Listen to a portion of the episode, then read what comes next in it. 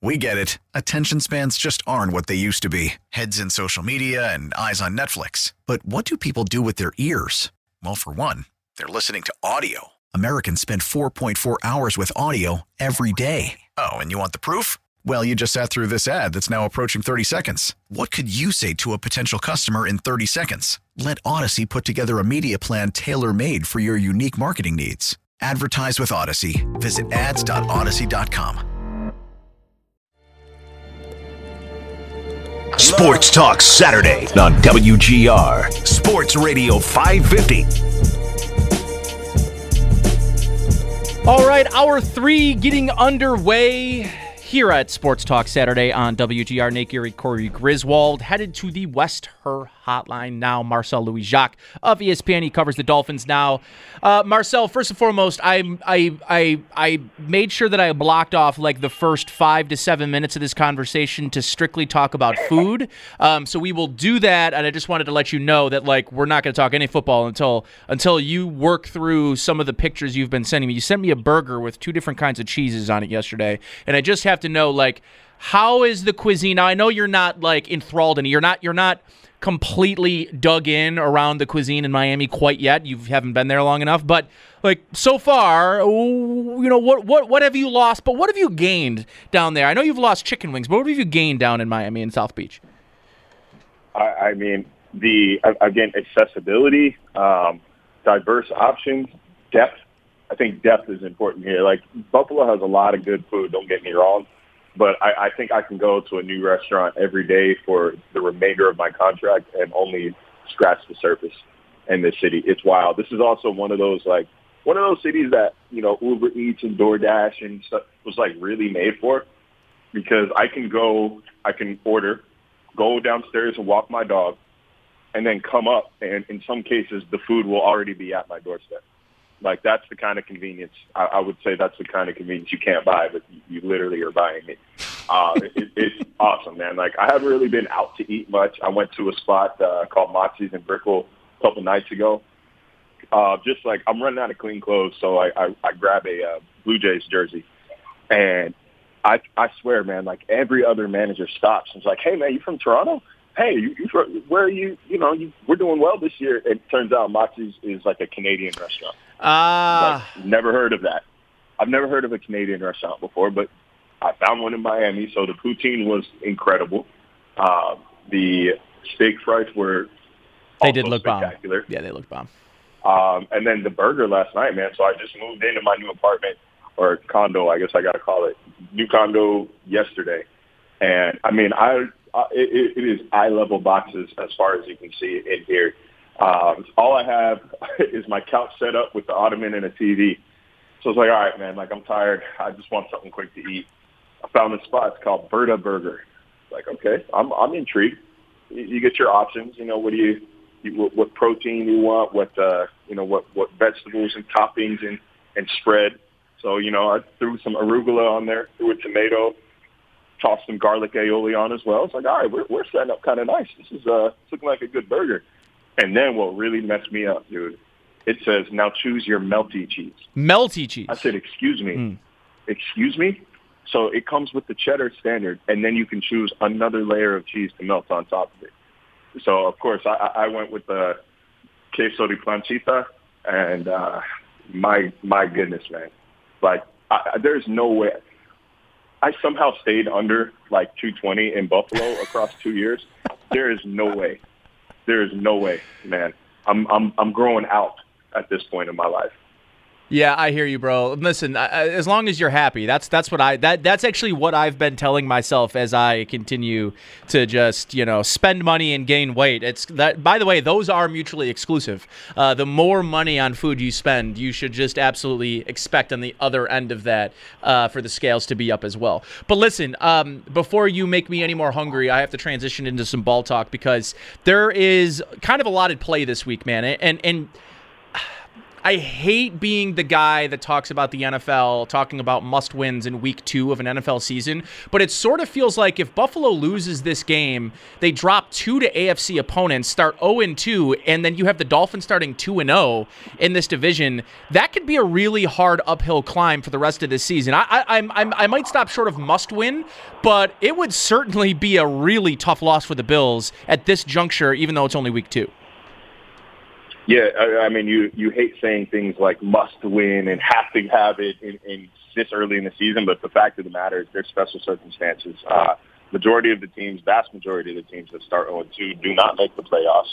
Uh, and not only are you falling 0-2 to AFC opponents, and not only are the Dolphins 2-0, they're 2-0 against AFC East teams specifically. So they're halfway to the tiebreaker already. So it's uh, it's not a good look for Buffalo to lose this game, but you know it, it's still it, it is a scenario that is kind of hard to to imagine right now. Buffalo losing this game just based on how these past six matchups have gone. Josh Allen would be six and zero against the Dolphins if Charles Clay didn't drop a touchdown. So, and they're very aware of that down here. Dolphins fans are quite aware of that. Uh, you know, it, you know, every every fan base has its its delusions and uh, I was kind of impressed almost, or you know, by the maturity of this fan base to say, like, guys, stop calling out national writers for predicting a Bills win. Like, we've done nothing to prove that we deserve to be predicted to get a dub. So it's uh, the, the Bills have a little. The Bills, you know, they're. I don't know if it's free, but they definitely have. They definitely have some, some property down. There.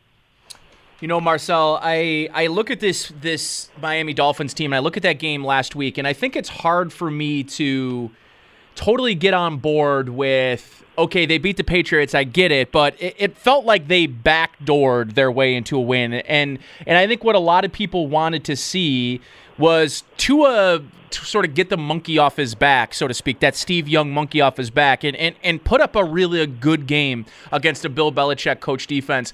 I think I'm going to stop short of him saying that like he won that game for the Dolphins.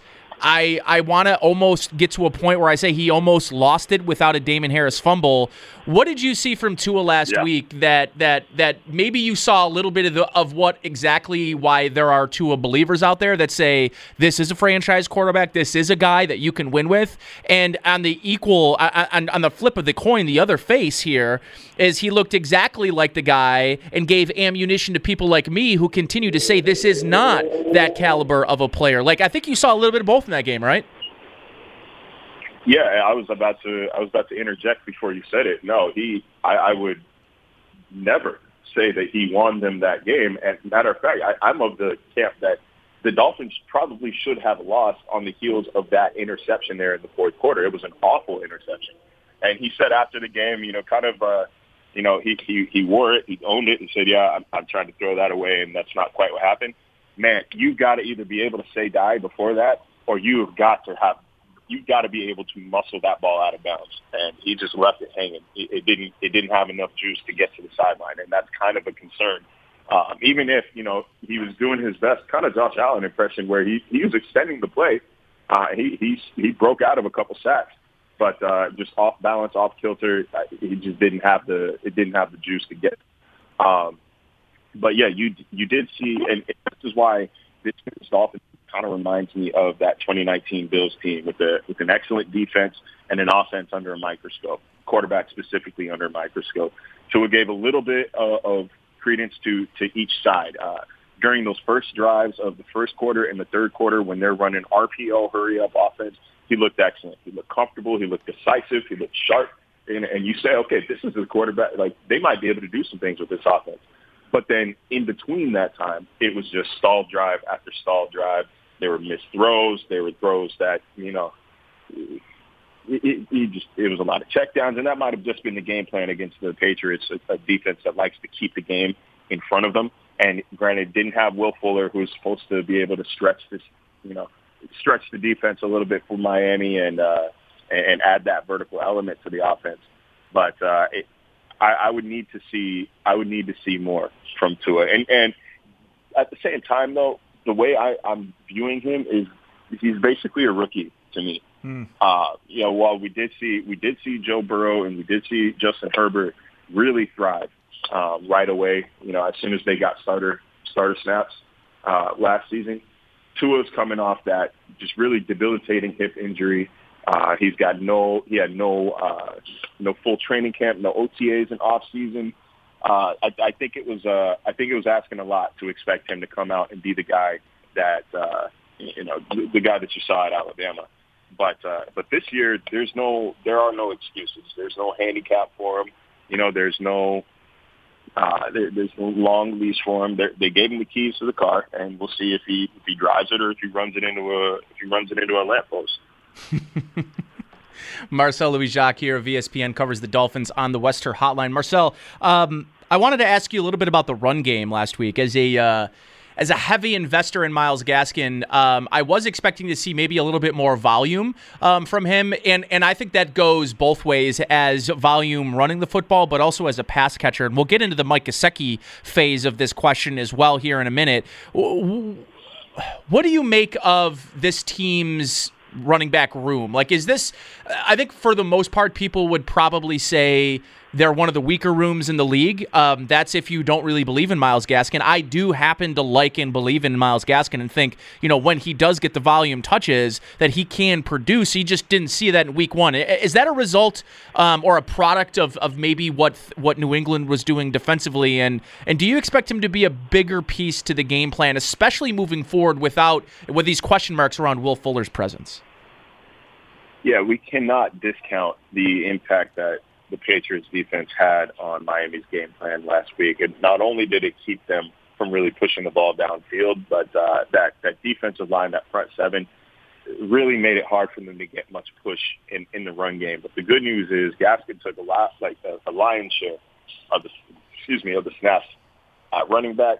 He looks well ahead of Malcolm Brown and Salvon Ahmed.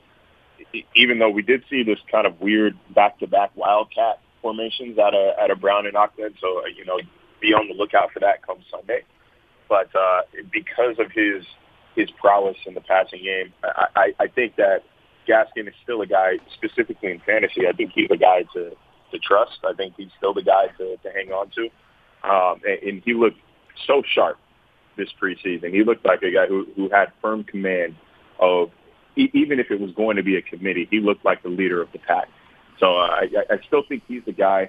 I'm not sure how much that run game gets going come Sunday. Uh, it kind of depends on whether Star Lotulelei plays for Buffalo and, uh, and and what the game flow of, of of the contest is. Because if the Bills get up two scores, Dolphins can't be running the ball. You know, they they can't give Gaskin 20 carries. That, that I don't think they can afford to do that. I think in an ideal world, they get this run game going, they play ball control, and they keep the ball out of Josh Allen's hands. Because as of right now, they're no they're no readier for a shootout than those 2019 Bills were, mm. if that makes sense. Yeah. So it, it really comes down to this defense's ability to to limit scoring opportunities for Buffalo because there is no there is no Ryan Fitzpatrick this year. And you saw a, a very stark difference between these Dolphins teams in week two and week 17. In week two, Fitzpatrick threw for 328 yards and two scores. And then the run game on top of that averaged four and a half yards a carry. So they, like they, they kind of worked in junction together. And without that downfield passing game, Tua still threw for like 360 yards in week 17, but it was a lot of garbage time yards.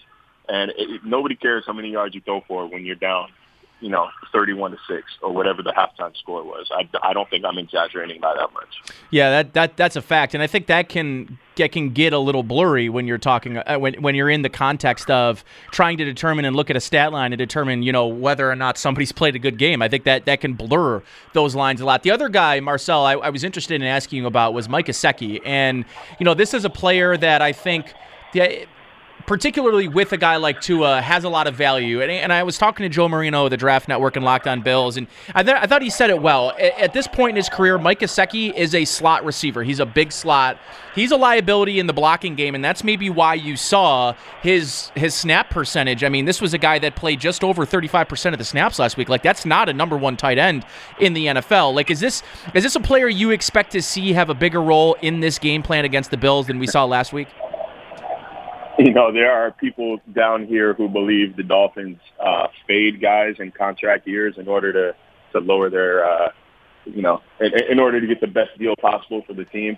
I, I don't think that's the case at all. Uh, I think that it's as simple as seeing the Patriots' uh, success against tight ends over the past two seasons. They they ranked sixth as far as fewest yards allowed to the position since 2019, and that's a product of a good good secondary and a good linebacker corps. So it, it would have been kind of foolish to try to bang the drum and, and force feed Mike Gesicki against a team that has historically not just succeeded against tight ends, but they've limited him specifically. I don't think he has more than 40 yards, 40, 50 yards against them in any career game against New England.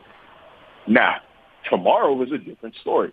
The Bills were the, I believe, the worst or second worst defense as far as limiting opposing tight ends. Gesicki himself had around 200 receiving yards in two games against Buffalo last year. If he's not part of the game plan this time around, and if he can't go going, get it going this time around, then I think you know you, you start to you, you start to find the key to unlock the glass for the panic button. I don't think you're hitting it just yet, but you're making plans to because that that's a concern. I don't know if I don't know if Buffalo has been improved in that regard so much that they should limit a good pass catching tight end like Gesicki, and uh, it's, it's just long been the weakness of, of, of this Bills D. Even as they were turning in top three seasons, they they always struggled against opposing tight ends. So th- this will be the time to, to figure it out. Uh, but it is a it is a deep room, and so I'm, I'm not very surprised to see rotation among the Dolphins tight ends. They still have uh, they, they drafted Hunter Long in the third round out of Boston College. They still have Cethan Carter. They have Shaheen returning from the COVID list, uh, the COVID list this year this uh, week. So there there are a lot of guys to rotate in with the It, it's not like he's like the bell cow of that group. He's just the biggest name. Right. Yeah, and, and, and I think for the most part, I, I, think most people still have a little scar tissue of what he did in that week two matchup against them last year. And, and I think they start to wonder, they say, well, is, is he being phased out in this offense? Is this guy they maybe shouldn't have to worry about as much? To your point, this is a defense that over the last couple of years has really struggled to defend the tight end position. And and listen, it's it's not the easiest position to to to cover in the league, especially in the AFC when you're facing guys like Travis Kelce, um, you know, and, and the Bills. They've struggled to cover him and, and come up with schemes to cover him. This is an opportunity, I think, for the Bills to put together a game plan to slow down a tight end. I know that will be effective in the short passing game if they allow it. I, I want to switch sides, though, Marcel, and ask you a little bit about this Dolphins defense, which I think will be coming into focus this week. In week two last year, Byron Jones goes down in that first half. Xavier Howard's coming back from offseason injury and surgery. Where do you do? Uh, how much different are you expecting this week's matchup to look than last than last year's week two matchup to look against uh, that defense against the Bills offense? I mean, for starters, Noah Igbinoghene is not going to be covering Stefon Diggs. Uh, as you remember, once Jones went down, that first round rookie took majority of the snaps opposite of Stefon while, while Xavier Howard stayed on John Brown's side. I don't think that's going to be the case again. Matter of fact, Igbinoghene was not even was a healthy scratch against New England last week. He he might be you know in the process of being phased out here in Miami if he doesn't get it turned around.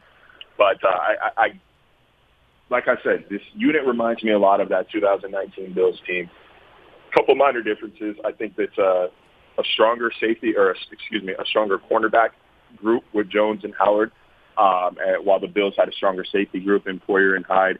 But uh, I, I really do like what the Dolphins do at safety. You're not just going to see, you know, you're not just going to see Jason McCourty and Eric Rowe take 70 snaps. They're not. It's not like in Buffalo. They're going to rotate. You're going to see Jevon Holland, and, and you're going to see Jones. You're going to see like a lot of different combinations and formations put these guys. Uh, they also they're going to send pressure. They run this four or three four base, so the Josh Allen's going to have to uh, you know he's going to have to deal with people in his face again. It's not quite the same as the Pittsburgh Steelers. There's no you know superstar rusher on this defense. So, you know I, I think Emmanuel Ogbah might be the closest thing to it. They're really hoping that Jaelan Phillips puts it together and eventually becomes that. And he, he flashed a bit in week one, but ultimately didn't make too big of an impact. We'll see if he can get that turned around here in week two.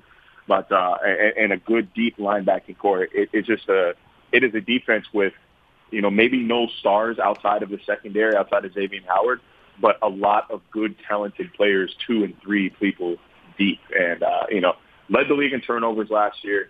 That that you know relying on taking the ball away, I, I personally feel like it's kind of an unsustainable model for a defense. But they were right after it again this week. I, I mean, rookie or not, Mac Jones plays for the New England Patriots.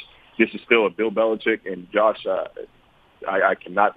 Josh, uh, you know the guy's last McDaniels. Name. I'm drawing a blank. McDaniels. My God, I, I was going to say McCarthy. I was like, there's no way that's right. Josh McDaniels led offense. It, it is a disciplined team that does not turn the ball over, and Miami forced four fumbles and should have picked the ball off, one or two balls off. So, I, you know, unsustainable or not, they figured out the model for it. And, uh, you know, if, Josh Allen starts to force things, this is the defense that can make him pay for it.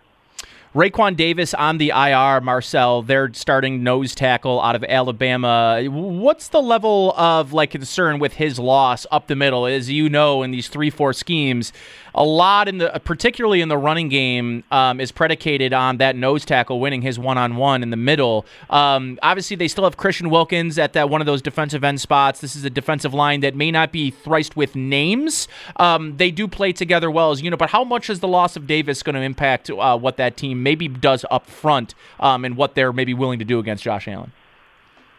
I mean, it's not it's not great. They they like Raekwon Davis out here. He's a PFWA All Rookie uh, performer last season. Uh, the loss stings a bit, and Brian Flores was was very uh, conservative in establishing expectations for his return. Wouldn't say if he's getting surgery. Wouldn't say if he'd return this season at all. Uh, so I, I don't know if that's just I, I have to learn that they figure Flores out. I don't know if that's just coach speak or if there's real concern about his ability to return to the lineup but they're going to miss him. Uh, in his stead, veteran John Jenkins is going to have to slide in, and he's going to have to make that impact. They're not as deep at nose tackle as they are at some of these other positions. So, uh, you know, we'll see if maybe, you know, Devin Singletary had an excellent game against the against the Steelers. Average, what was it, six yards per carry? We'll see if they try to get that run game going. We'll see if Zach Moss is going to be active and they get that power run between the tackles game going and uh, and take advantage of of a little bit of uh, a little bit of a weakness for Miami there in the middle. But uh, no, it definitely it definitely stings. I don't think uh, it, over their next three games, especially with uh, with the Raiders, with the Colts, and with the Bucs coming up, I, I don't know how much they're going to feel his absence, but they could definitely feel it against the Buffalo offense come Sunday. All right, bro. I appreciate you as always hopping on and talking Dolphins with me. I'll have you on uh, later in the season when uh, when this matchup pops off again. Uh, I already know. Uh, I was watching uh, your your spot on ESPN. I, I know where your your head is in this game. I think I'm with you on it. I think it'll be a close game, but I do think the Bills. Um, it just it I think they've they've got a good team for this matchup, so I'm looking forward uh, to the final product tomorrow. Make sure uh, when you meet up with the fellas later, uh, you you give John Scott a birthday shout out for me because uh, I know it's his birthday today. So enjoy it down there. Make sure you buy him like at least a drink or a chicken sandwich or something. I was about to say uh, there's a chicken sandwich spot nearby that I think we'll be checking out. I got a seltzer for him with his name on it when he gets here, and uh, yeah, man. As soon as you get a little cold, man, when you reach for that jacket for the first time, reach for your phone and go ahead and book a ticket down here, man. From what I'm told, we don't get winter. No problem. Uh, and I will. I'll, I'll fly Southwest. That way, I can throw the golf clubs on for free. You know. There it is. All right, there my friend. Is. That's thinking smart. Appreciate you, bro. Yep. See you soon, man. All right, man. Marcel Louis Jacques, ESPN there, uh, helping me break down this Bills and Dolphins game, of which, of course, you can check out. Our our morning coverage kicks off at 7 a.m. with Breakfast with the Bills fantasy style, Louis DiBiase and Derek Kramer, who is back this year in the saddle for our first um, Bills pregame show of the morning. Then it's Buffalo Bills game day with myself, Nate Geary, and Jeremy White. 10 a.m. countdown to kick off with once again myself and Joe DiBiase. Uh, 12:30, we'll pass things over to Murph and uh, Eric Wood and Sal Capaccio for Bills Dolphins at 1 p.m. Then post game show with uh, with Mike Schopp and the Bulldog at four. Then six o'clock the overtime show with me. I, I I'm going through this lineup and I keep saying me a lot. I'm here all damn day. I also do the halftime show. I don't leave. Good job. I don't leave. Uh, it's okay. I love it that way. Me and Franklin get to hang out. It's fun time. We get it. Attention spans just aren't what they used to be. Heads in social media and eyes on Netflix. But what do people do with their ears? Well, for one, they're listening to audio. Americans spend 4.4 hours with audio every day. Oh, and you want the proof? Well, you just sat through this ad that's now approaching 30 seconds. What could you say to a potential customer in 30 seconds? Let Audacy put together a media plan tailor made for your unique marketing needs. Advertise with Audacy. Visit ads.audacy.com.